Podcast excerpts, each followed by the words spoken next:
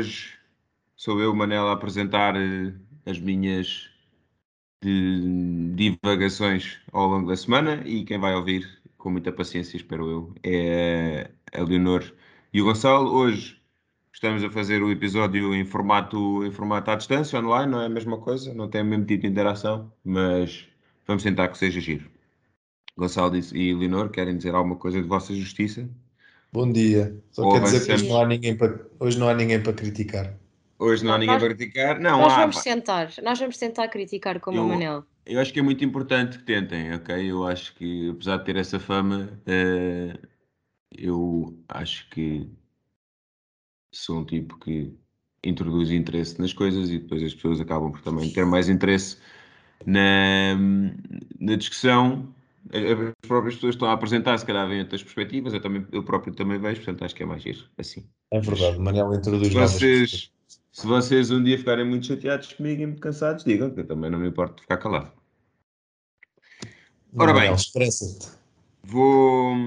Nós depois fazemos uma, uma poll para os ouvintes dizerem se... se. Se, querem que eu fique calado ou não. É, eu, eu acho bem. Acho, acho que há muita gente. Vai haver assim 50-50, mas antes. Pronto. Então, não sei se estão a ver, eu, eu fiz aqui um, algumas referências, nada de muito particularmente complexo um, ehm, para, para mim guiante, porque já, pá, isto obviamente eh, não está muito bem preparado, mas, eh, mas então o que é que eu vos vou falar hoje? Eu hoje vou-vos falar de uma coisa que já tem andado na minha cabeça já há uns meses, já há, muito, já há bastante tempo. Tem, tem, tem vindo muito também do que eu leio, uh, tenho lido bastante um, ehm, a Hannah Arendt, que escreveu As Origens do Totalitarismo, escreveu, escreveu também. Uh, uh, o Eichmann in Jerusalem, que é um, pronto, um livro sobre, sobre o, a, o julgamento do Adolf Eichmann, que foi o organizador dos, dos estudos dos gabinetes judaicos uh, das SS nazis e foi o principal organizador da deportação da deportação dos, dos judeus da maior parte dos países. E, apesar de ele não os ter morto e nunca ter ido à maior parte dos, dos campos de extermínio, não foi nenhum campo de extermínio, só foi um campo de concentração, mas ele era o principal organizador. Um, e também porque também tenho uh, seguido alguma, alguma atualidade ao nível de, pensamento ideológico uh, que me tem deixado assim um bocadinho assim, a pensar. E, e, então isto tem estado um bocado na minha cabeça sobre realmente o que é que é o livre-arbítrio, em que é que se transformou uh, nos, últimos, nos últimos anos e desde o século XX e em particular desde a Segunda Guerra Mundial e, e que tipo de paralelismos é que nós acho que podemos fazer sem estar a dizer que toda a gente é o, é o Hitler, mas, mas acho que tipo de paralelismos é que podemos fazer. Portanto, eu queria falar um bocado de, eh, de livre-arbítrio hoje. E pensamento ideológico e pensamento de grupo. Uh, pronto, isto era só para, para introduzir aqui. Eu, eu, não sei o quanto é que vocês conhecem da Segunda Guerra Mundial, mesmo quem não conhece da Segunda Guerra Mundial sabe, e conhece aqui alguns destes nomes que estão aqui a vermelho. Uh, que ficaram uh, famosos, como Auschwitz, Lublin, Majdanek, Treblinka, Chelmno, são os grandes campos de extermínio dos, dos nazis. Isto foi tudo acompanhado por uma série de campos de concentração que foram sendo utilizados para reunir os, os judeus de uma maneira muito sistemática. e alguns, alguns deles, eles próprios, também ficaram famosos, como Dachau, Theresienstadt, Sachsenburg, pronto, havia muitos que eh, também ficavam conhecidos como campos de concentração e campos de trabalho. Uh, e o Theresienstadt famoso porque foi o único campo de concentração onde, onde um, os nazis convidaram a Cruz Vermelha. Okay? Portanto, era um campo diferente. Um, Pronto, isto para, para, para falar um bocadinho de, deste, do estado do mindset e do estado anímico e ideológico e, e do livre-arbítrio nos tempos, no tempo dos nazis. Nós sabemos que ele era muito influenciado uh, por uma série de coisas, é daqueles fenómenos que todas já se tentam explicar várias vezes, eu acho que nunca ninguém conseguiu explicar propriamente bem.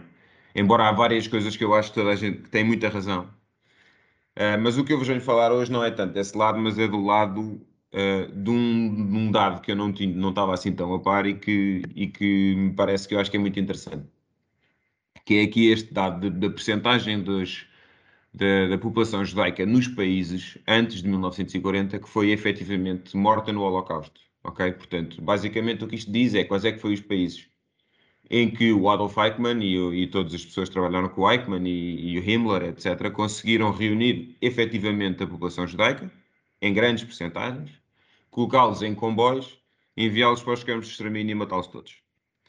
E o que eu vim a conhecer, e que vocês estão a ver aqui no, no, no gráfico, é que há uma grande disparidade. Okay? Tiveste desde a Grécia, que teve mais ou menos 85 a 90% dos, dos judeus mortos uh, no Holocausto, até à Dinamarca e a Bulgária, que nem aparecem aqui, mas que, que anda aproximadamente à, à volta de zero.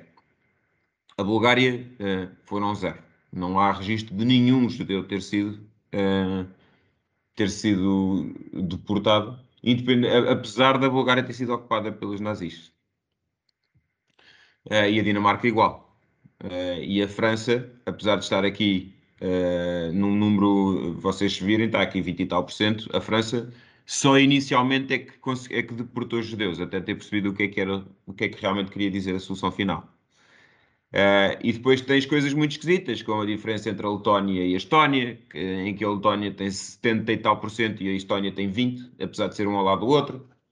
Uh, e, e, é muito interessante, foi muito interessante para mim tentar perceber porque é que isto acontecia, porque é que realmente havia aqui sítios em que o Eichmann e, todos os, e, e, a parte das SAs conseguia realmente fazer, reunir os judeus à volta de uma, uni, de uma única liderança judaica, que reunia os pertences, reunia os nomes, dizia onde é que eles moravam, metia-os todos no comboio e seguia todos para, para, para os campos de primeira concentração e depois de extermínio.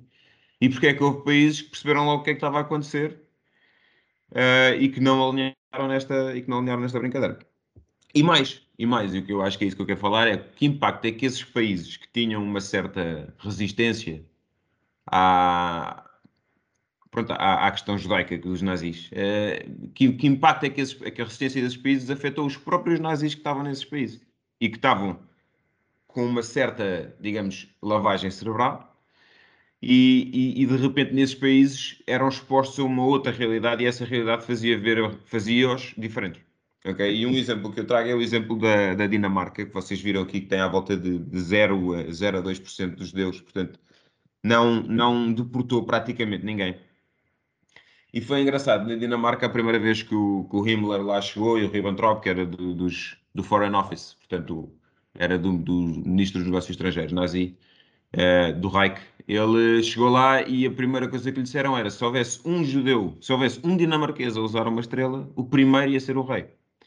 E eles recusaram-se abertamente, desde logo, a fazer qualquer tipo de ajuda ao, ao, ao à questão judaica. Ah, portanto, é tudo, todo aquilo, todos aqueles passos, não sei se vocês conhecem os passos.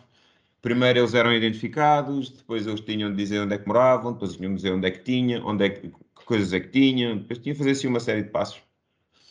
Um, isto tudo a um conselho judaico que era feito, era organizado, portanto, eram os judeus que uh, organizavam os judeus para irem ser mortos, portanto, aquilo era um bocado perverso. Mas na Dinamarca isso. Pergunta. Sim. O, o, rei era judeu?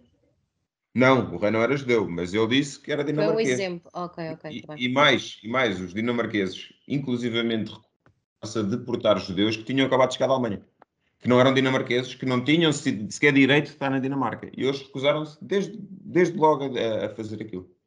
E o que para os judeus, para os alemães, não fazia sentido. Eles, eles tinham conseguido, por exemplo, em França, os alemães conseguiram que os franceses deportassem todos os judeus não franceses que tinham acabado de chegar um, e que tinham fugido da, da, zona da Holanda, tinham fugido da Alemanha, tinham fugido de uma série. E os franceses pegaram-nos todos e mandaram-nos todos para Auschwitz, uh, com toda a alegria e mais alguma. Mas depois, assim que chegou aos judeus franceses, a coisa começou a piar mais fininho. Ou, por exemplo, em Itália, Uh, o Mussolini não era, não era a favor da, da, das leis anti-judaicas anti e ele, ele a, aprovou as leis anti-judaicas como os nazis exigiam, mas criou tantas exceções que praticamente não havia nenhum judeu que não tivesse excepcionado. Era tipo, desde que tivesse combatido numa guerra e fosse familiar até à quarta geração, era assim coisas completamente loucas. A Bulgária fez a mesma coisa. A Bulgária aprovou todas as leis anti-judaicas, mas não deportou um único judeu. Pronto, e aqui na Dinamarca realmente foi um caso diferente porque um, os próprios nazis começaram a boicotar os nazis. E foi isso que foi engraçado. Este von Hanecker, que é o general von Hanecker, ele era o líder militar das SAs, portanto ele era o líder militar estacionado na Dinamarca e que estava uh, responsável pela gestão da passagem de tropas através da Suécia, que era um país neutro. E ele recusou-se terminantemente a trabalhar aqui com este gajo do lado direito, que era o, o plenipotenciário da, das SS, portanto, o, o, era o responsável do partido. Okay? Uh, e ele chegou lá um bocado no sentido de implementar esta questão judaica, portanto, recolher os judeus, etc. Não conseguiu nada, nem sequer conseguiu trabalhar. E depois começou o próprio, o Werner West, começou eu próprio a boicotar as, atividades do, do partido nazi na, na, Dinamarca. Apesar de ele ter vindo de França, onde, até, onde, onde trabalhou e conseguiu fazer isso. Portanto, só na Dinamarca é que ele mudou. E o que é que ele começou a fazer? Por exemplo, começou a, a avisar, ou, ou, na, na, noite de 1 de outubro de 1941, acho eu, salvo erro, ou 42, já não sei, foi dada a ordem uh, a, to, a, todos os. Uh, foi dada a ordem para ir recolher os judeus às suas casas. Mas o, o, a polícia dinamarquesa disse que não, não aceitava isso. Só, não, não aceitava, de acordo com a lei, que os, os nazis entrassem pela, pela, pelas casas das pessoas, porque isso ia gerar, ia gerar eh, dificuldades civis e, portanto, não aceitava. Portanto, só podia levar os judeus que abrissem as portas. Uh, e, o, e o que é que aconteceu? Duas semanas antes, a comunidade judaica foi toda avisada de que os judeus no dia 1 de outubro não podiam abrir as portas. E quem avisou foi um, um amigo deste Werner West, e toda a gente acha apesar de não haver provas físicas, que foi este próprio Werner West que avisou os judeus na Dinamarca. E, portanto, é, é vários exemplos. Se vocês forem ler sobre a Dinamarca, há vários exemplos. Desde gente que morou o tempo todo, morou o tempo todo na guerra nos sótãos de, de dinamarqueses, até pessoas a terem, eh, foram os próprios, eh, a elite dinamarquesa que pagou a passagem das pessoas, os judeus da Dinamarca para a Suécia. A Suécia era um país neutro. Um, tiveste tudo, ok? E a Dinamarca e a Bulgária e a Itália, mas em particular a Dinamarca e a Bulgária são casos espetaculares porque realmente foi no contexto do eixo, não é? E no contexto de uma proximidade gigante à Alemanha, eles tiveram a sua posição muito, muito clara. Ao contrário, por exemplo, de uma Grécia que basicamente estava-se a cagar e exportou, todo, exportou todos os judeus que tinha, mais ou menos, e tinha muitos porque havia muitos judeus em Salónica Uh, estes países foram, boicotaram completamente e mais, e, e, de uma forma tal forte, tal, tal modo forte, que mudaram a própria mentalidade dos, dos nazis que foram lá tratar aquilo. Obviamente, nós sabemos que isso, não, que isso não, não foi propriamente a regra. Nós tivemos, por exemplo, países como a Hungria, países como a Grécia, países como a própria Alemanha, a Áustria, a Eslováquia, a Checa, etc., a, exportar a, deportar a maior parte dos seus, dos seus judeus, e por isso é que foi o Holocausto. E estava muito assente numa, numa, numa uh, ideologia de grupo que era muito influenciada pelos tempos, de, por, por, aqueles tempos, né? aquele final do século XIX, início do século XX, uh, eh, e, que, e que colocava aqui a questão alemã, uh, a questão germânica, não é? Portanto, havia aqui este, esta tendência para o pan-germanismo, que opunha as populações uh, escandinavas e as populações germânicas, que foram todas juntas, pá, digamos, num nome que não é, não é cientificamente correto, que é o, que é o ariano, okay? e opunham estes arianos, que eram basicamente germânicos e escandinavos. Que uh, é acho, cientificamente correto.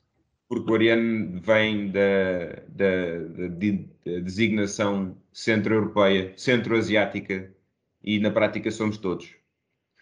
Uh, o ariano, nós somos todos centro-asiáticos, ok? Porque nós, a maior parte das populações que vive tanto semíticas como germânicas e escandinavas, vêm de um tronco comum, uh, que vem da, da Ásia Central, ok? E por isso não existe propriamente. Só que eles arranjaram lá, e aliás, eu vou falar um bocado disso também, que é esta deificação da ciência. Uh, e o Gonçalo, se calhar, também pode falar disso em relação aqui às vacinas, mas, uh, mas, mas existe. Mas existe aqui. Olha, como assim? Como assim vem... Não, não. Como assim vem da Ásia Central? nós vimos da Ásia Central, a grande maioria dos, dos povos que vieram posteriormente. Vocês sabem que no, na pré-história nós viemos da, da, África.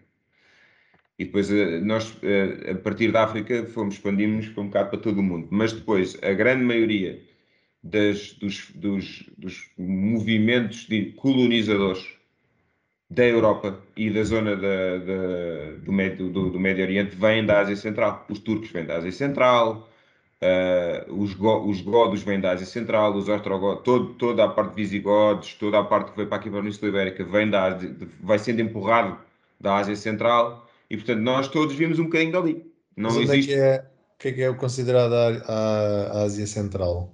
Epá, é, um, é muito vasto, é, é Cazaquistão, a zona do sul da Rússia, o Cáucaso, a zona dos Montes Urais, portanto aquela zona mais do uh, que separa a Rússia europeia da Rússia da Rússia asiática, portanto da Sibéria, e é, é, não está muito bem definido. Vem daquela zona. Porque Eu achava que era mais ali para o, eventualmente para o lado da Mesopotâmia antiga, não é? Não, lá está, é essa malta, essa malta são os tais povos semíticos que eles falaram, mas isto na realidade são povos já, já não são os povos uh, da Babilónia e dos assírios e dos egípcios, não, já, já foi colonizado pelos turcos, os próprios árabes também não, não estavam na Península Arábica desde sempre, portanto, na verdade, uh, não havia propriamente, e foi isso que os nazis foram tentando provar várias vezes e com muito fracos resultados, eram as diferenças genéticas entre, os, entre os, eles, arianos, e os outros semíticos, ok? Que não havia. Não, não havia, objetivamente. Mas, mas isto, já agora falo já da deificação da ciência.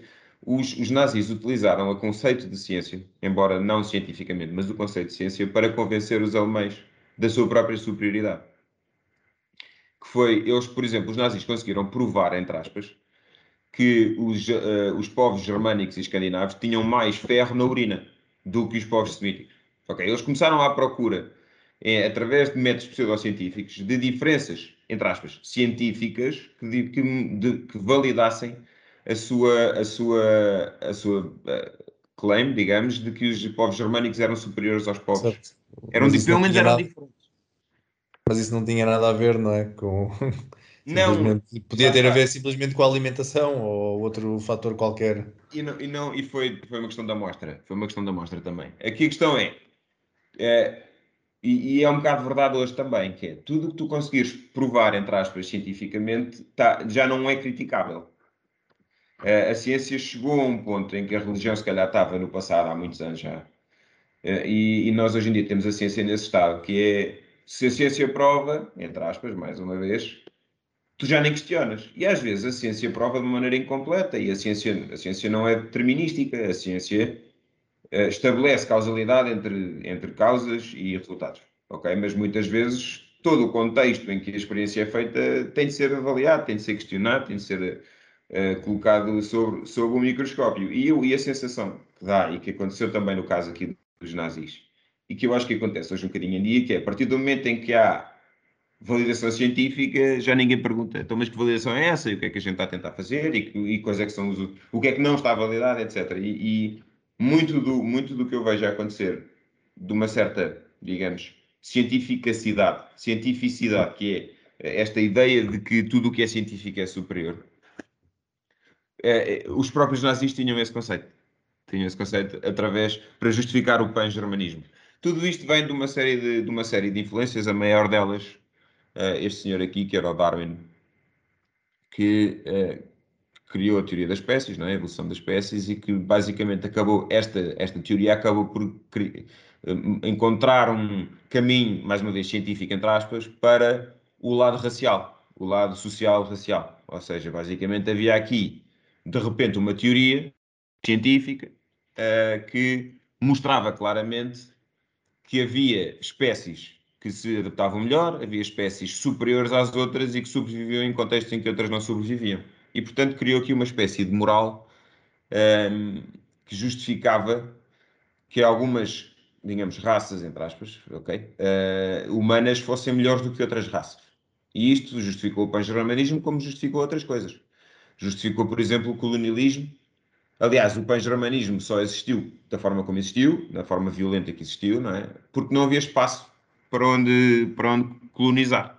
Porque os, o, o mesmo princípio racial uh, que, os, que os germânicos tinham, os escandinavos menos, mas os germânicos sobretudo, os eslavos na Rússia tinham também, também existia em França, existia no Reino Unido e existia nos países colonizadores. A questão é que uh, esses, esses tinham um espaço para ir colonizar uh, e basicamente usaram esta figura moral do darwinismo para justificar moralmente o colonialismo.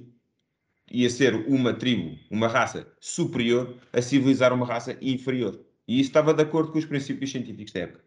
Havia várias, várias questões também. Eu coloquei aqui a foto aqui desta, desta malta nas cidades depois da guerra, depois da Revolução Industrial, porque realmente tudo isto foi possibilitado pelo facto de teres duas coisas em simultâneo. Tinhas muita gente supérflua, uh, portanto, muita gente pobre a viver em, em, em slums e que basicamente não produzia, muito, muito supérflua, e um, e um incremento gigante de capital uh, em, em, em excesso, ok? Em virtude da industrialização. Tinhas uma burguesia que tinha muito capital e pouco sítio para investir.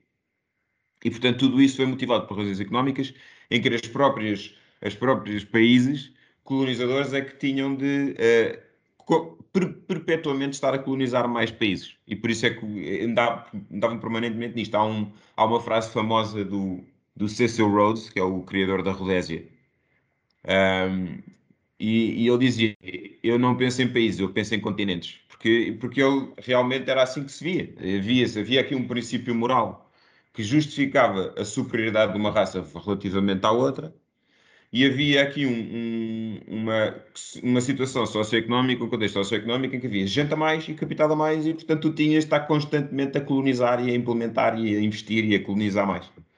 Sempre com base nesta premissa moral, pronto, questionável hoje em dia, não é? De que uh, os britânicos eram superiores aos indianos, que os franceses eram superiores à malta do, do Senegal, e à, e à malta da, da África subsaariana, ou mesmo do próprio Maghreb, que os germânicos eram superiores uh, aos semíticos, que os eslavos eram superiores uh, aos turcos, etc. E, portanto, andávamos nisto.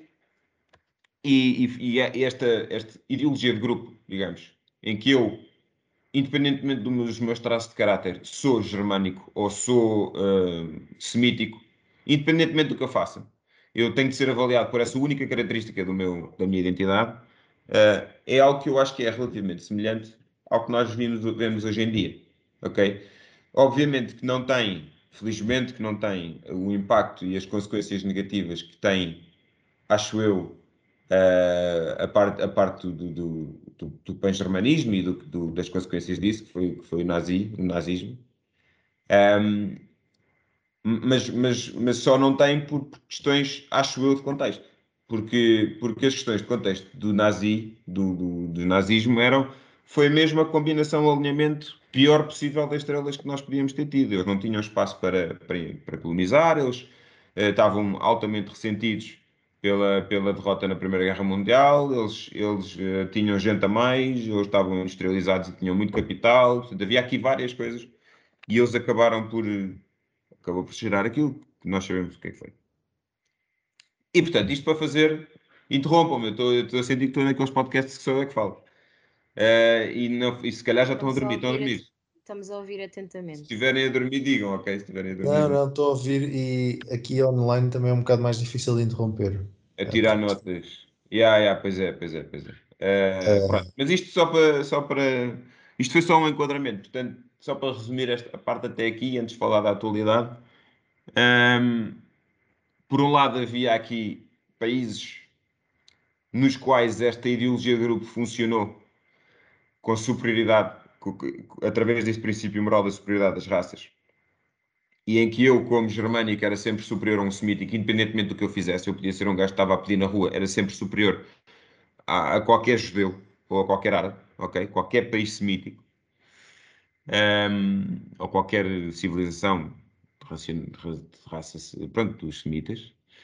E, e, e, embora houvesse alguns países, e portanto todo, todos os, muitos, a maioria dos alemães, 80 milhões de alemães, comprou esta ideia, comprou uh, esta ideia de superioridade moral. E portanto tudo, tudo aquilo estava justificado.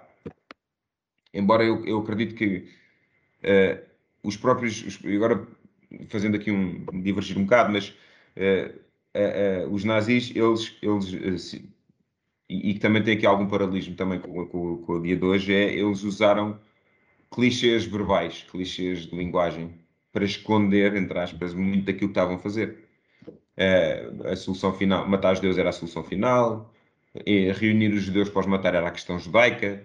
Uh, havia assim, estava tudo um bocadinho mais ou menos limpo de, de impurezas que, que e que hoje em dia eu, eu, sinto que às vezes quando nós começamos a falar nos afro-americanos e começamos a falar na, há, há assim algumas tendências que eu acho que são parecidas. Pronto, agora entrou aqui a Carol, vai, vai ouvir metade do nosso, do nosso sharing. Uh, olá, Carol. Olá. Bem-vinda. Bem-vinda aqui ao podcast. Uh, pronto, então, isto só para, só para fazer este enquadramento. Mas, obviamente, apesar de muitos alemães e muitas, muitas, das, muitas das pessoas terem vivido um bocadinho nesta realidade e terem comprado esta realidade, e nós sabemos que compraram, e, e, e sabemos mais que até qualquer outro país, na mesma circunstância, teria comprado, Uh, a verdade é que depois, aqueles, como eu tinha falado, na Dinamarca, na Bulgária e na Itália, etc., aqueles, aquelas pessoas que saíram um bocadinho desse, desse mindset e que saíram desse contexto, de repente estavam, tinham maneiras completamente diferentes de pensar e maneiras completamente diferentes de agir. E, portanto, este, uh, o contexto em que tu estás influencia muito a maneira como tu pensas e que tu és. Uh, e, e eu concordo. Exatamente. E eu sinto aqui, eu sinto aqui esta, quando eu, quando eu vejo esta imagem, eh, eu sinto que nós estamos um bocadinho nesse sentido. Não estou a dizer que é tão grave, mas. mas Escreve a imagem para os ouvintes. Pronto, a imagem é uma. Mas, é uma... Peraí, deixa-me só fazer aqui uma. Sim. Não, não é bem uma questão, mas um apanhado. Então, uh, tu estás a dizer é que no, houve uma série de países, só para fazer aqui um, um apanhado também, uhum. Houve uma série de países naquele gráfico que realmente uh, aconteceu uh, terem aqui uma mentalidade diferente por eh, uma ou por várias razões e então não houve a exportação, a deportação de, de uma percentagem gigante de, de, judeus na altura, como é o caso aqui da Grécia, Polónia, Lituânia, Jugoslávia. Certo. Um, e a razão disso ter acontecido, há várias razões, não é? Primeiro é também a, a resistência dos próprios nazis, não é? Ou seja, como estavas a dizer, os próprios nazis quase que se boicotaram a, a eles próprios. Sim.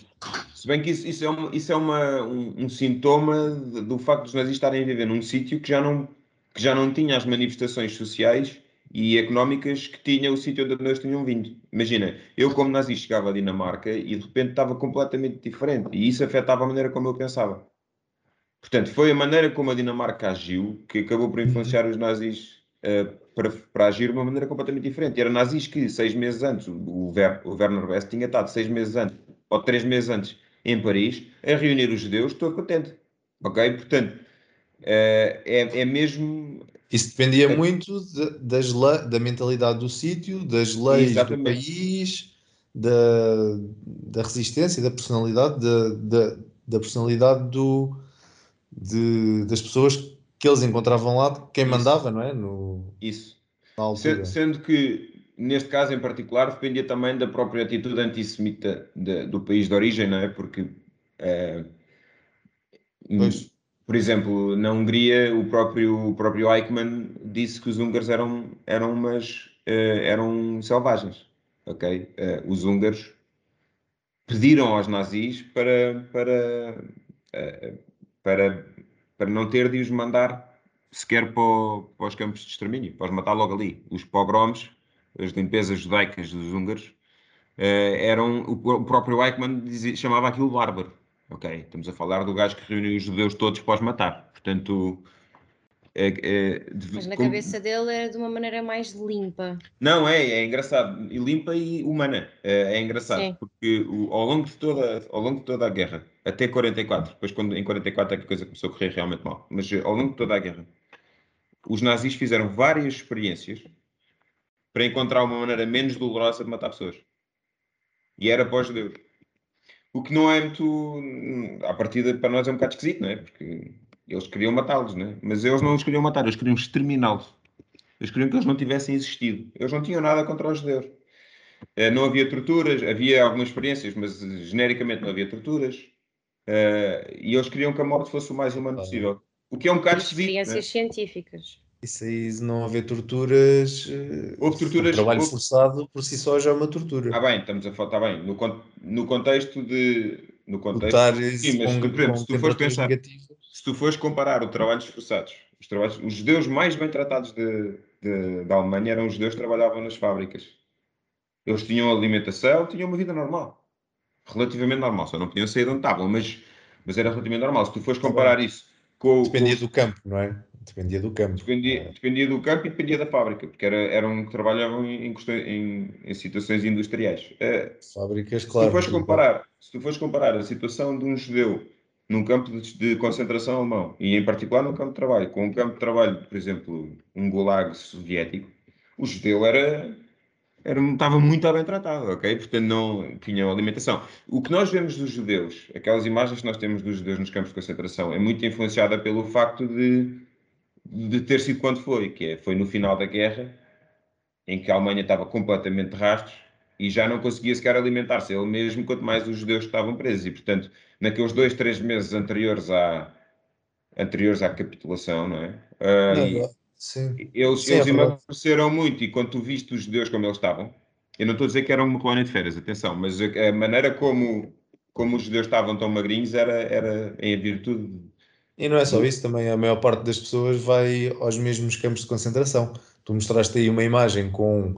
Uh, 30 campos de concentração e, e pá, uns 5 campos de extermínio, a maior parte das pessoas vai aos campos de extermínio de, de Cracóvia ali de Auschwitz e Exato. mais um ou dois que se calhar eram os piores e que passam os, a imagem pior, não é? Dos campos de concentração. Não, mas, mas tu vês, tens várias fotos de malta quando lá entrou muito, muito magrinhos, tipo, os judeus completamente esqueléticos, basicamente muitos deles vieram a morrer na mesma porque estavam completamente sem, sem qualquer tipo de capacidade de sobrevivência, porque já não, já não comiam nada há imenso tempo, mas isso foi resultado da aproximação dos, dos, uh, dos russos e os, e os alemães basicamente saíram de lá. E portanto não, não, não havia ninguém. Mas também a população, a população alemã nessa altura também começou a ficar com, no geral, havia menos comida, eles cortaram imensas não, a Alemanha, estava completamente rastros, exatamente, sim. E tinhas, e tinhas as grandes cidades Hamburgo, etc., a ser bombardeado à bruta, e tinhas... Ou seja, estava todo o país assim. Estava todo o eixo assim, e o problema principal que eles depois acabaram por ter em relação aos judeus foi que já não estava lá ninguém. Não estava nem os, nem os soviéticos tinham chegado, nem os, nem os alemães lá estavam. E, portanto, eles não tinham o que comer e, e estavam muito fracos um bocado por causa disso. Eu não estou a dizer que antes não estavam, que viviam à grande, não era isso que acontecia, mas, mas era um método, lá está, tem a ver um bocadinho com a deificação da ciência, era um método de moral de exterminar uma raça que era inferior. E, portanto, eles não queriam fazê-los sofrer. Uh, os relatos de, de, de, de, torturas que existem no, durante o nazi, durante o período nazi, são para aí de, por volta de 36, 37, quando as SAs, que eram o primeiro, o primeiro corpo paramilitar dos nazis, é que mandavam. E esses tinham um certo ódio aos, aos judeus, mesmo, e queriam fazê-los sofrer. Quando a coisa, quando o centro, eh, o centro de poder transita das SAs eh, para mais para as SS e depois para os grupos especiais, os grupos da morte, etc., começa a ser mais este lado de extermínio e de limpeza da raça inferior que, que ganha. E, portanto, não era que eles quisessem matar os judeus, eles só queriam era que os judeus não existissem. E, e aqui o, o, o a, a, diferença é importante, porque eles não tinham razão nenhuma, ódio nenhum pessoal a ninguém. Eh, aos judeus, na, na, mente deles, atenção, eu não estou a defender nada disto, mas na mente deles era assim que eles, que eles pensavam. Eles só, só não queriam que aquela, que aquela raça existisse e, portanto, tinham de os limpar o, o mais humanamente e o mais, e o mais rapidamente possível. Enfim, isto, isto é tudo para dizer o, o, a transição que eu agora vou fazer para, para os dias 12 é isto: é nós, quando estamos num contexto que favorece o pensamento de grupo e que favorece que alguns traços de identidade sejam mais importantes do que outros traços de identidade, de tal maneira que eles definem tudo o que tu és.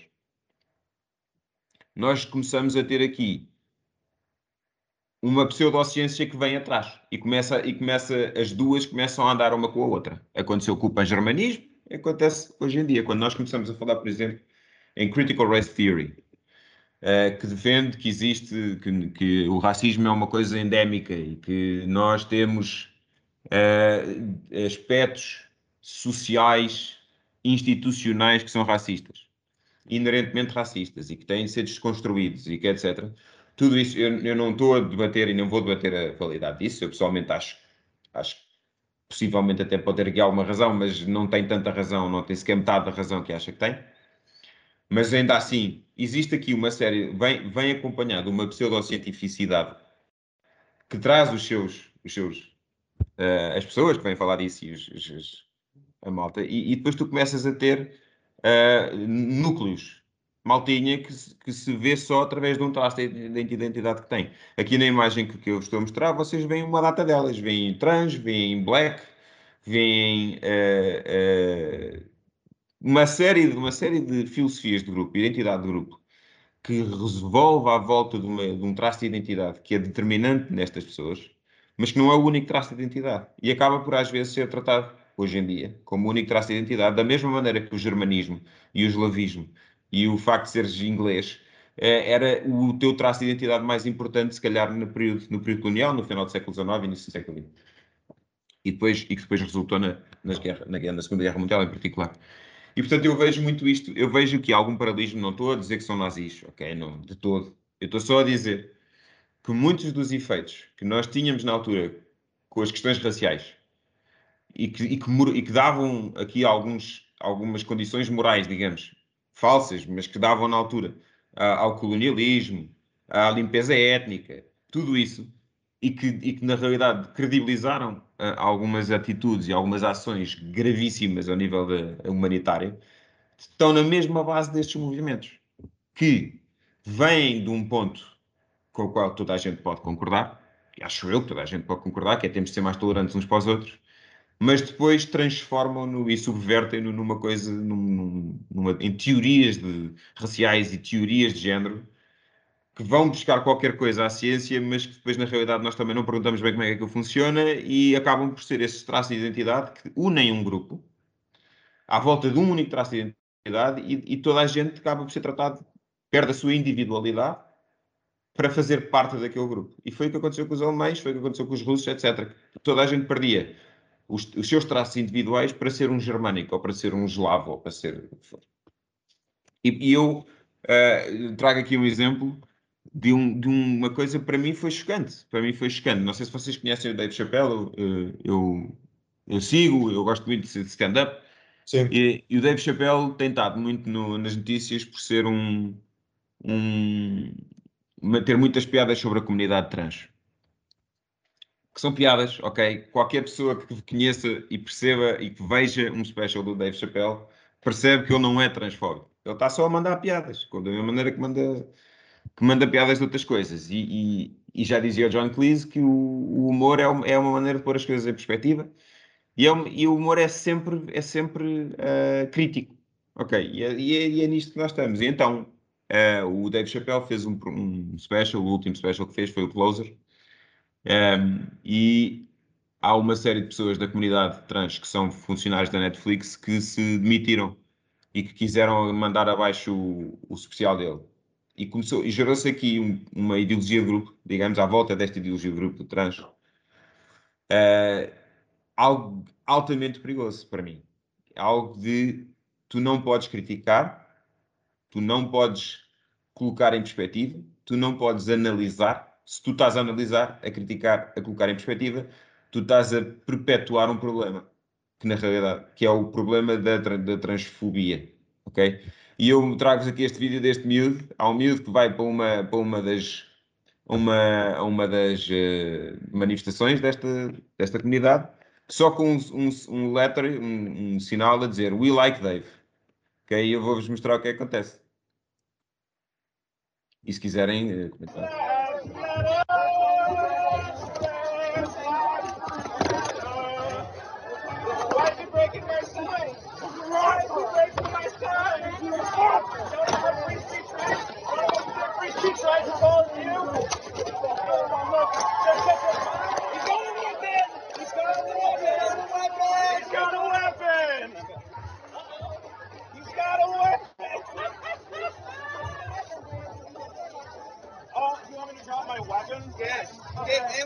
There's my weapon.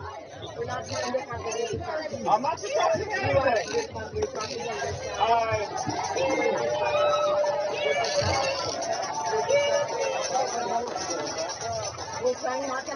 I'm just here to say that jokes are funny, people.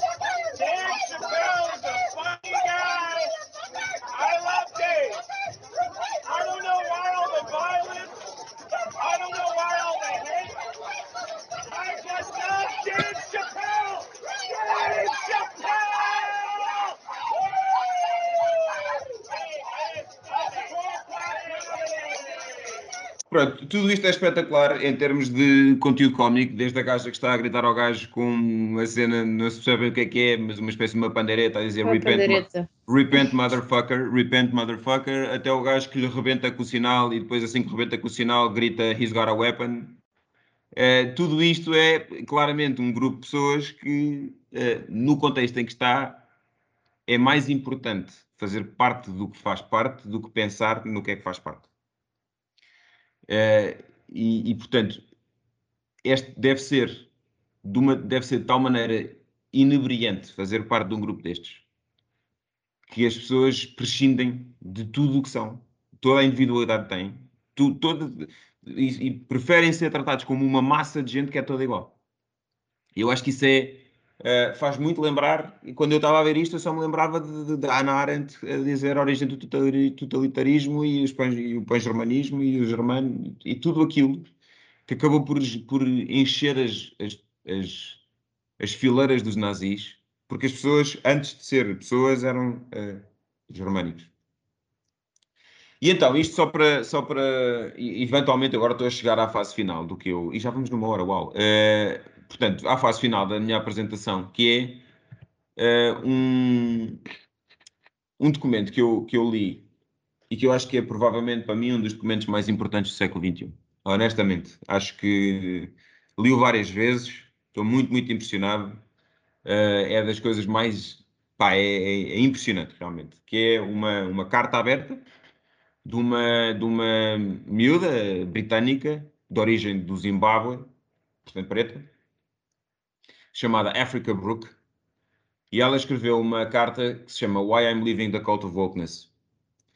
E eu, a, a carta tem 4 mil, 4 mil eh, palavras, é uma carta relativamente, relativamente pequena, não é muito grande, também não sendo muito pequenina, mas, eh, mas ela uh, conta uma história. Eu coloco aqui o início e o fim, porque eu gosto, acho muito desta maneira, acho espetacular a maneira como ela se expressa.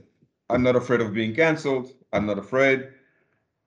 Uh, what I'm truly afraid of, of, is existing in a world that forces me to submit to an ideology without question. And, e, eu acho que isso realmente é, é muito forte. E depois é aqui o fim. Um, I encourage you to break out of any echo chambers and explore yourself beyond your race, your pronouns, your genitals, your sexuality, your physical capabilities, your politics. Those things have their place, but there is so much more to you. Eu, uh, o facto de, de, vir de uma pessoa, de quem vem, não é? Não vem de mim, uh, branquinho e nem Macau. Eh, eu acho que isto é muito forte. E ela contou uma história, e vou acabar aqui. Ela contou uma história que eu acho que é espetacular e que me fez pensar nesta, nesta perspectiva da ideologia do grupo, de, de outra perspectiva. Que eu sempre pensei que era perigoso, no sentido em que as pessoas prescindem de pensar para fazer parte de um grupo. Uh, ela traz uma outra perspectiva que eu não tinha pensado ainda. Que ela fala na história, na história que ela conta, é uma história em que ela uh, foi na altura em que foi o George Foreman.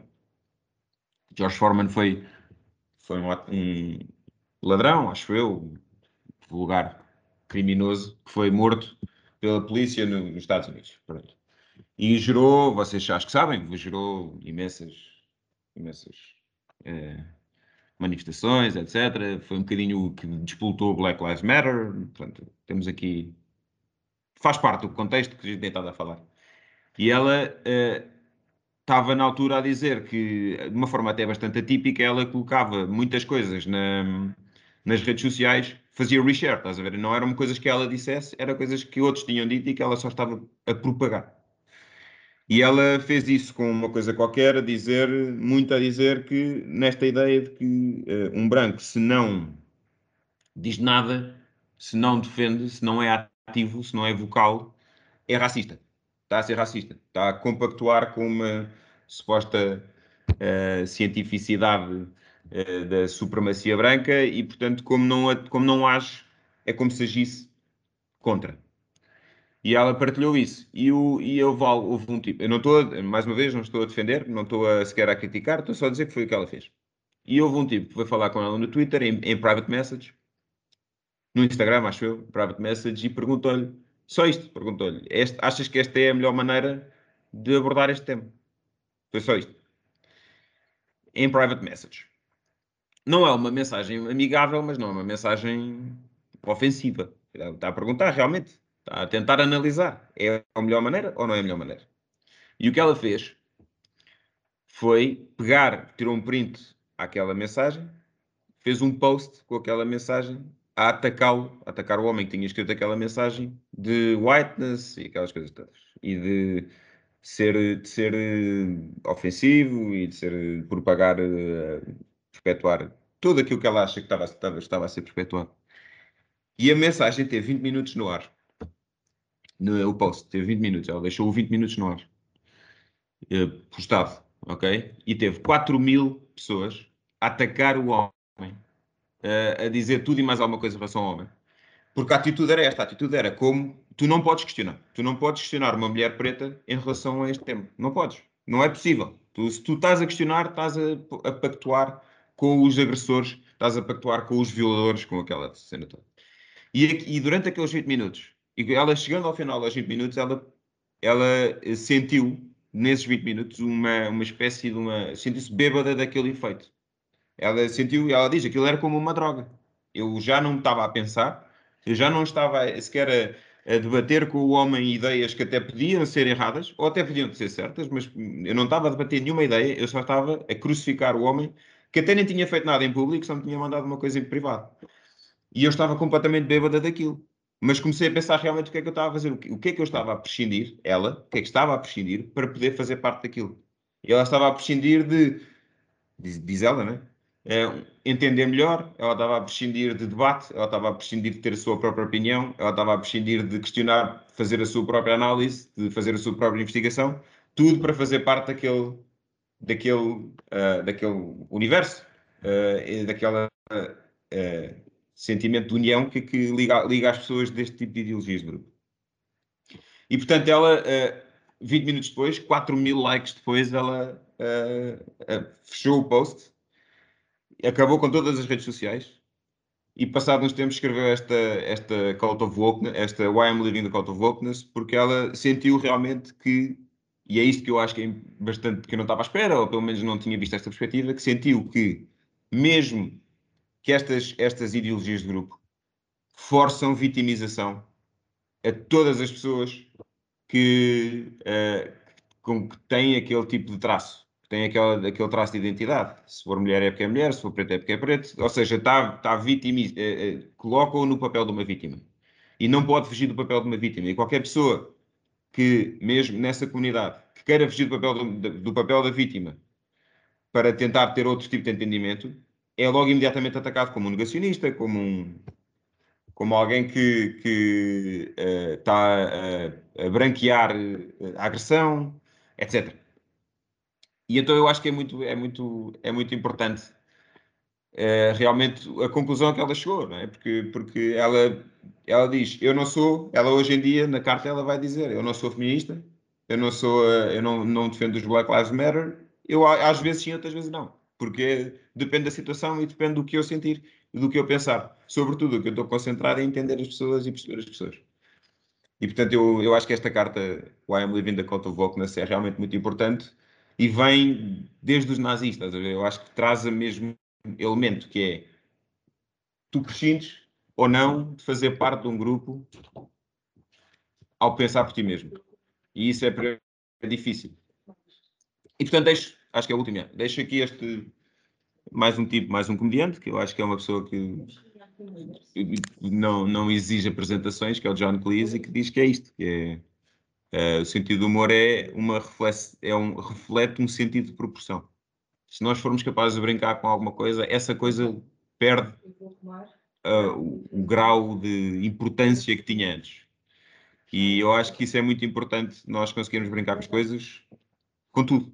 E em particular com as coisas com as quais não se pode brincar.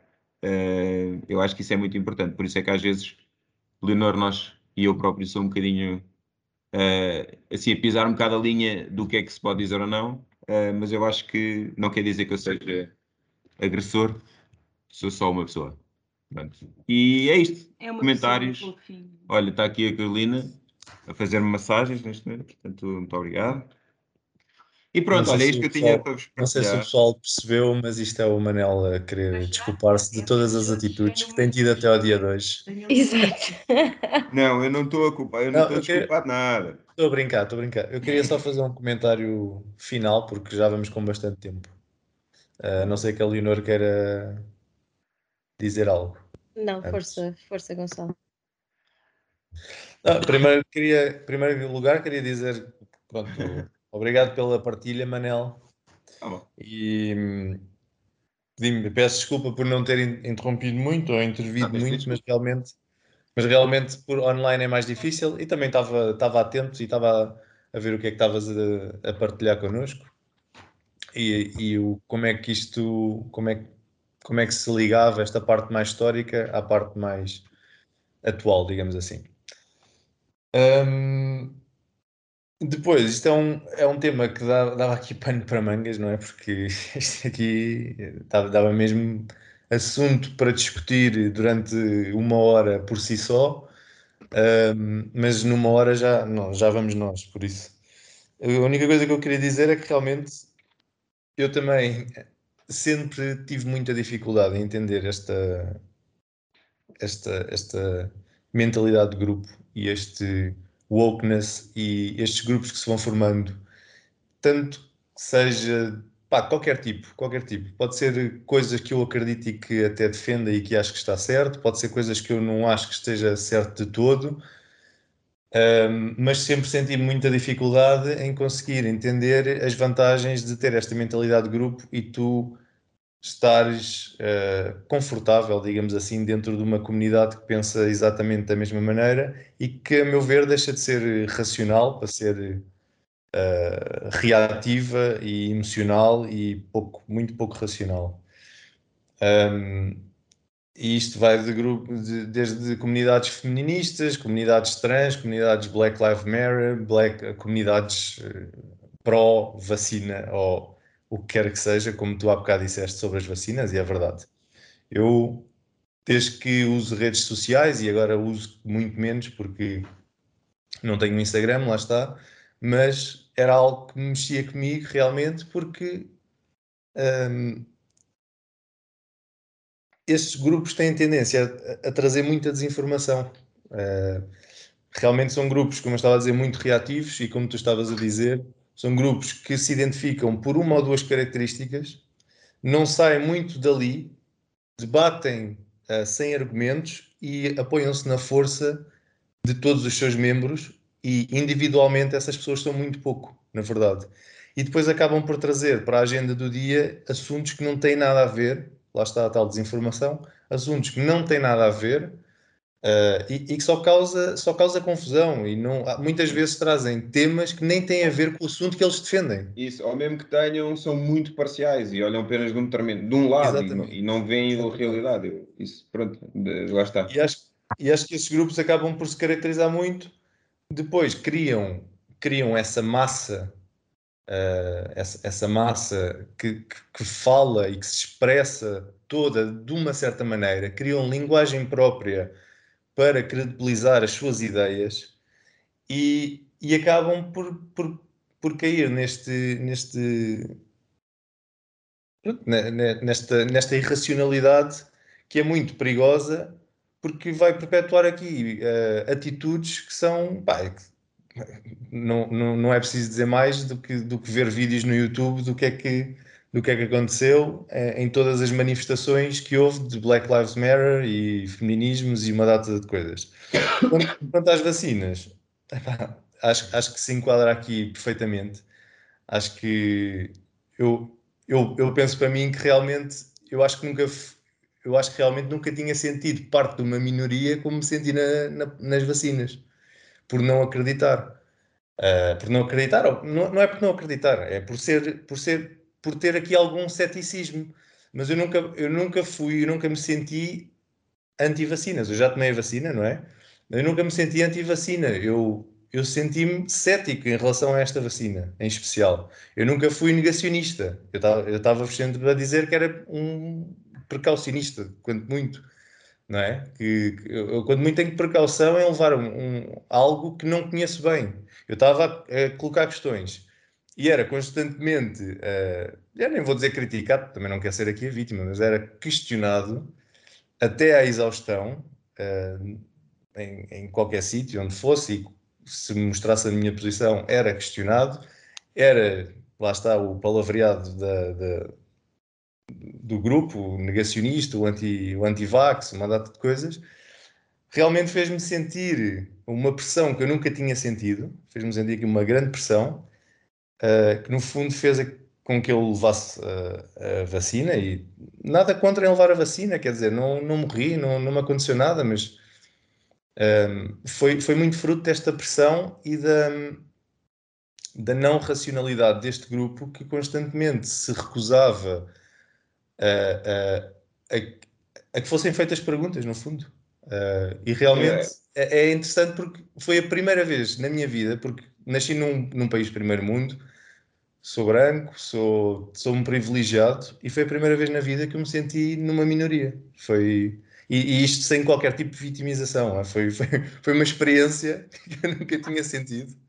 Mas uh, tenho muito medo, só para dizer que tenho realmente muito medo de tudo o que é grupos. Por mais que eu acredite e que apoie ou que não apoie, tento-me sempre manter muito fora do, do que são estes grupos, estes movimentos que trazem para cima da mesa temas importantes, sem dúvida, mas acabam por, por, por, por pecar noutros assuntos. Mas eu, eu, só, rapidamente, antes, e não querendo cortar a palavra Leonor, mas, mas rapidamente, eu pessoalmente também, no diz respeito à tua escolha e a esse, essa questão uh, das vacinas, uh, eu, eu senti um bocadinho o lado oposto disso, que foi, via muito a acontecer contigo, uh, argumentos que eu, com os quais eu não estava de acordo, embora eu, eu achasse que, tendo, uma perspectiva racional de debate, que os, os prós justificavam os contras, ou pelo menos as, as vantagens justificavam as incertezas, uh, era nesse prisma que eu queria colocar a questão. E muitas vezes eu via a malta a colocar a questão contigo numa perspectiva mais de vai proteger a tua avó. E tipo, não, quer dizer, não tem de ser assim, não, não tem de ser esse argumento emocional, não tem de ser esse argumento. E eu senti, eu senti que fazia parte, embora eu tenha tentado evitar isso pessoalmente, mas senti que estava do lado dos neste caso dos, uh, dos, dos do grupo, da mentalidade do grupo. E eu senti que era. Realmente senti um bocado isso. Pronto, vamos acabar, né? Lancinha. Leonor. Sim, temos que terminar. Uh... Podemos, podemos depois continuar esta conversa em off. Uh, sim, pá, Leonor, agora fica do teu lado e defender as tuas ideologias. Estou a brincar. Pronto, isto só para dizer que o motor de combustão não existe só porque. Eu sabia que ias dizer isso. Estou a brincar, estou a brincar. Então, a minha, o meu tema da mal das rodinhas chegou aqui. Não, mas, mas vai, vai reforçar um. Masculinidade tóxica. Exato. Vai reforçar o tema de CST. Mas, mas a masculinidade tóxica é um exemplo. Os homens suicidam-se mais, os homens acabam menos a escola, os homens vão mais para a prisão, os homens têm mais acidentes de carro, os homens morrem mais com armas, os homens.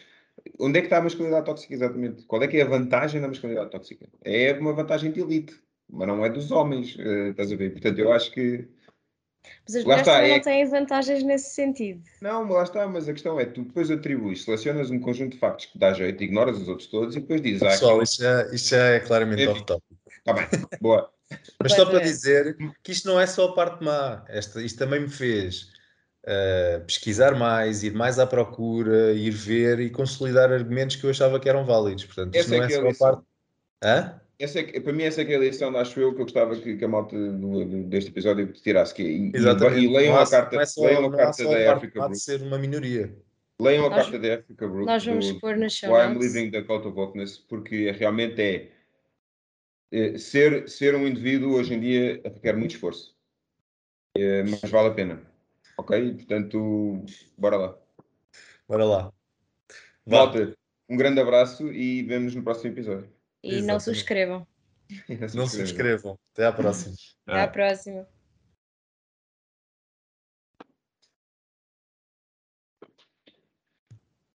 Olá, ouvintes. É a Leonor do Futuro. Um, achavam que o episódio tinha acabado, mas afinal não. eu venho só aqui adicionar um bocadinho uh, o que é que eu refleti sobre este assunto. Nós gravámos o episódio online, portanto uh, não tive tanto tempo para refletir e foi mais difícil debater o assunto. Queria só deixar aqui um bocadinho a minha opinião antes de fazermos o wrap-up do episódio. Uh, então é assim, pensando no, na, na, partilha do Manel em relação ao pensamento de grupo que pode uh, fazer com que as pessoas deixem de começarem a pensar apenas dentro do contexto, deixar de, de criticar o que está a ser falado. Eu tenho um, um bocadinho um sentimento de que as, os pensamentos de grupo e as comunidades começam com boas intenções e começam sempre com grandes objetivos. Principalmente que normalmente quem normalmente se junta são minorias. E as minorias juntam-se para se ouvirem. No caso que os, o, o Manel um, mostrou, que foi a nossa aquele um, aquela imagem que tinha os Black Lives Matter, Trans, uh, Trans Lives Matter, Women's Rights Matter, um, e neste, naquela imagem nós conseguimos ver que existem várias minorias. E no seu core, no, seu, no fundo do seu, do seu movimento, o objetivo deles é terem os mesmos direitos do que as outras pessoas. Eles podem ter crenças diferentes em tudo, políticas, educacionais, uh, religiosas, mas o que eles acreditam mesmo todos é que devem ter os mesmos direitos que o resto da população. Uh, dando o exemplo do Black Lives Matter, o Black Lives Matter vem principalmente nos Estados Unidos, e eu vou dar mais exemplos dos Estados Unidos porque hum, pronto, tem, tem sido um, casos mais mediáticos e eles têm mais estatísticas sobre o assunto do que existem em Portugal e na Europa, onde não é muito contabilizada a raça ou a etnia das pessoas. Mas, por exemplo, o caso do George Floyd, que despoltou grandes, grandes, movimentos, media, uh, grandes movimentos de protestos e porque houve uma police brutality no, seu, no caso do seu assassinato um, onde houve violência excessiva policial. Um, o caso do George Floyd, devem todos conhecer, é aquele vídeo onde ele está uh, sem conseguir respirar com, com um detetive, um, um membro da polícia, uh, com o joelho em cima do seu pescoço. Ele acaba por morrer e ele pa passa o tempo todo a, a dizer que o seu não consegue se respirar e ninguém o está a ajudar. E porquê que as pessoas foram protestar-se para a rua?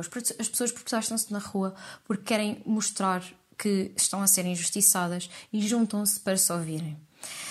Uh, depois aqui existe um pouco a parte de as pessoas dizerem que ah, depois uh, eles perderam a razão, entre aspas, porque começaram a, a vandalizar uh, a propriedade privada e a propriedade pública, mas no que eu, no que eu penso uh, é que o, existe um contrato social que nós temos todos em sociedade. Um, nós pagamos os nossos impostos, vivemos a nossa vida, trabalhamos e em troca o, o governo dá-nos polícia para nos proteger, hospitais para nos cuidarem quando estamos doentes, temos uma educação e, temos, e, e conseguimos viver todos em sociedade.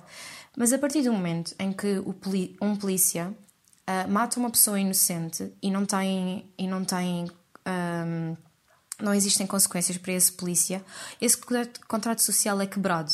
Então, a partir desse momento, as, as pessoas, quando começam a vandalizar, eles já, eles já não foram os primeiros a quebrar o, a, o contrato social, foi a polícia na altura. Então, eles querem mostrar, demonstrar a sua raiva e isto não foi, isto foi um caso que foi mediático, mas a verdade é que tem havido muitos casos destes que são menos conhecidos e que nunca são resolvidos e onde os polícias são ilibados, não, não ficam com nenhum, com nenhum tipo de registro no seu, um, no nos, seus, uh, nos seus cadastros e um, continuam a exercer como se nada fosse. E neste caso, uh, por causa do, destes protestos, os, os, os polícias não foram ilibados, foram, todos, foram condenados. Não sei se, os, se todos os polícias foram condenados, mas pelo menos a pessoa que estava com o, o hum, o joelho em cima do pescoço do George Floyd, foi condenado e foi condenado pelas suas ações. E é isso que as pessoas querem no movimento do Black Lives Matter.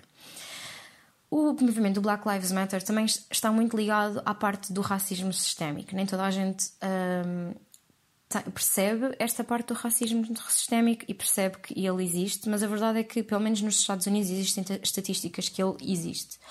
Um, existe não só de uma forma consciente, onde há pessoas que são conscientemente racistas, existe também um, um, um, racismo inconsciente, um racismo onde as, o, as pessoas de as pessoas negras, as pessoas as minorias, os latinos, os, os indígenas são mais presos, são têm maior taxa de, de condenação, são menos vezes ilibados de pequenos crimes, ao contrário de outras uh, de, das, da raça branca, de pessoas de raça branca. Um, e isto aqui uh, pronto, a, a pessoa fica, os, estas comunidades juntam-se para se poderem ouvir todas juntas. Então, o, o foco, o, o fundo deste, deste movimento é os direitos dos, das pessoas de raça negra. Black Lives Matter. Entretanto, este, este, este, estes movimentos muitas vezes radicalizam-se e começam a ter outras ideias que às vezes não têm fundamento e não têm pesquisa, não têm evidências por baixo, não têm estudos e muitas vezes radicalizam-se. Um exemplo disso é quando começaram a falar bastante do defund da polícia. As pessoas estavam a dizer defund da polícia, defund da polícia, que, quiser, que quer dizer que não financiar menos a polícia. E claro, o outro, o outro lado da moeda começa logo a dizer: não é, não podemos estar a, a não financiar a polícia, é preciso haver polícia nas ruas. E é claro que é preciso haver polícia nas ruas, mas a verdade é que se calhar os, o financiamento que está a ser. Uh, o que as pessoas querem dizer é: não é não financiar a polícia, porque a polícia tem que ter os. A polícia está a proteger um, e vai para sítios perigosos, está a proteger e tem que se proteger a si própria, mas os financiamentos podem ir para certos sítios que. certas. Um, partes que estão a ser pouco financiadas, por exemplo, em termos de treino, para não haver este enviesamento cognitivo que a pessoa é, é inconsciente.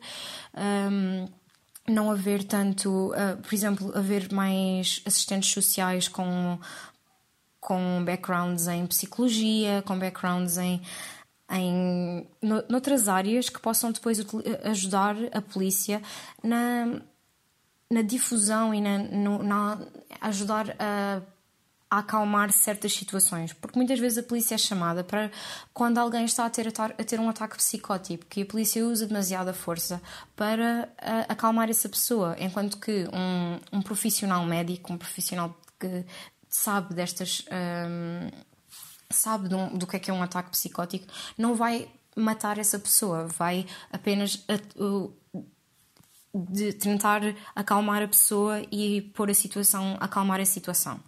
E então isto começa a ficar um pouco radicalizado, em que depois começa a existir um, esta parte da radicalização e aí as pessoas deixam de questionar e começam a. Um, começam, começam mais a, a, ficar radicalizadas, começam a ficar dentro daquele meio e não conseguem ouvir uh, opiniões diferentes que muitas vezes são fundamentadas e estão do lado deles, estão no, no interesse das pessoas, mas as pessoas deixam de as ouvir. Outro exemplo também é o, o exemplo do movimento do feminista.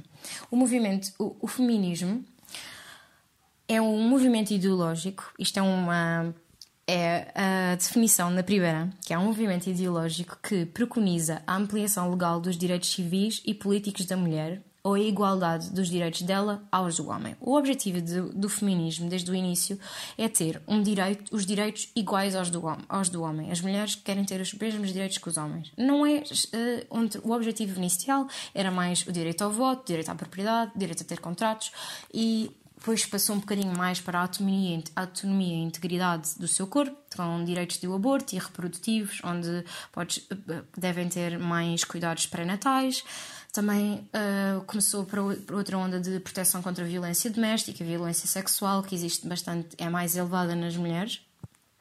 E mais tarde agora estamos mais nos direitos do trabalho, em termos de licenças de maternidade, salários iguais, para, para funções iguais e outras formas de discriminação que possam existir. Mas este, eh, este depois, estes movimentos feministas que na, o objetivo dela, eh, destes movimentos são uh, ter direitos iguais uh, começam a ter partes em que são radicalizadas e começam a, a, a haver uh, áreas em que existe mais uh, o objetivo passa a ser a mulher ser superior ao homem. E isto nunca foi o, o objetivo do, do movimento.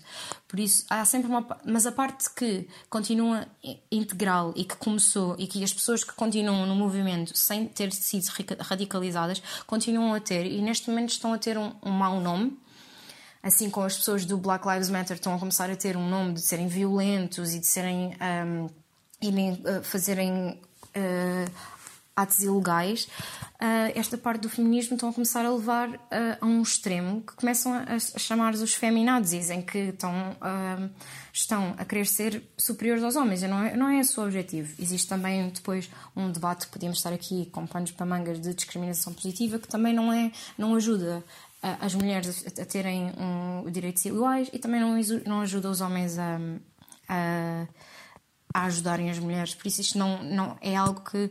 A discriminação positiva é algo que depois podia ser outro episódio do podcast.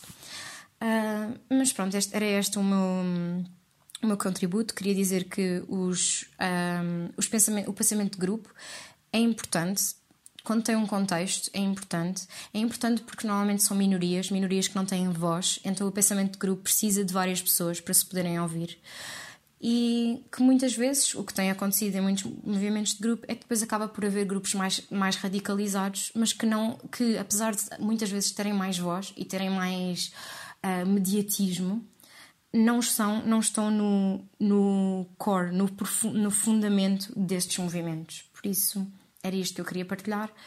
Um, percebo a, a visão do Manel e acredito que existe muita, muita parte que as pessoas começam a ficar radicalizadas sem quase notarem, sem repararem que estão e que precisamos ter esse sentimento crítico, mas também pensar que o, o, uh, que o pensamento de grupo é importante para, muitos, para muitas minorias e que uh, tem, tem sido útil em muitos, em muitos casos para ganhar direitos em, muitos, em muitas comunidades. E este, era este o meu ponto acho que agora já vamos terminar o podcast, este episódio. Um, obrigada por terem ouvido o raio do podcast. Não subscrevam e até ao próximo episódio. Tchau!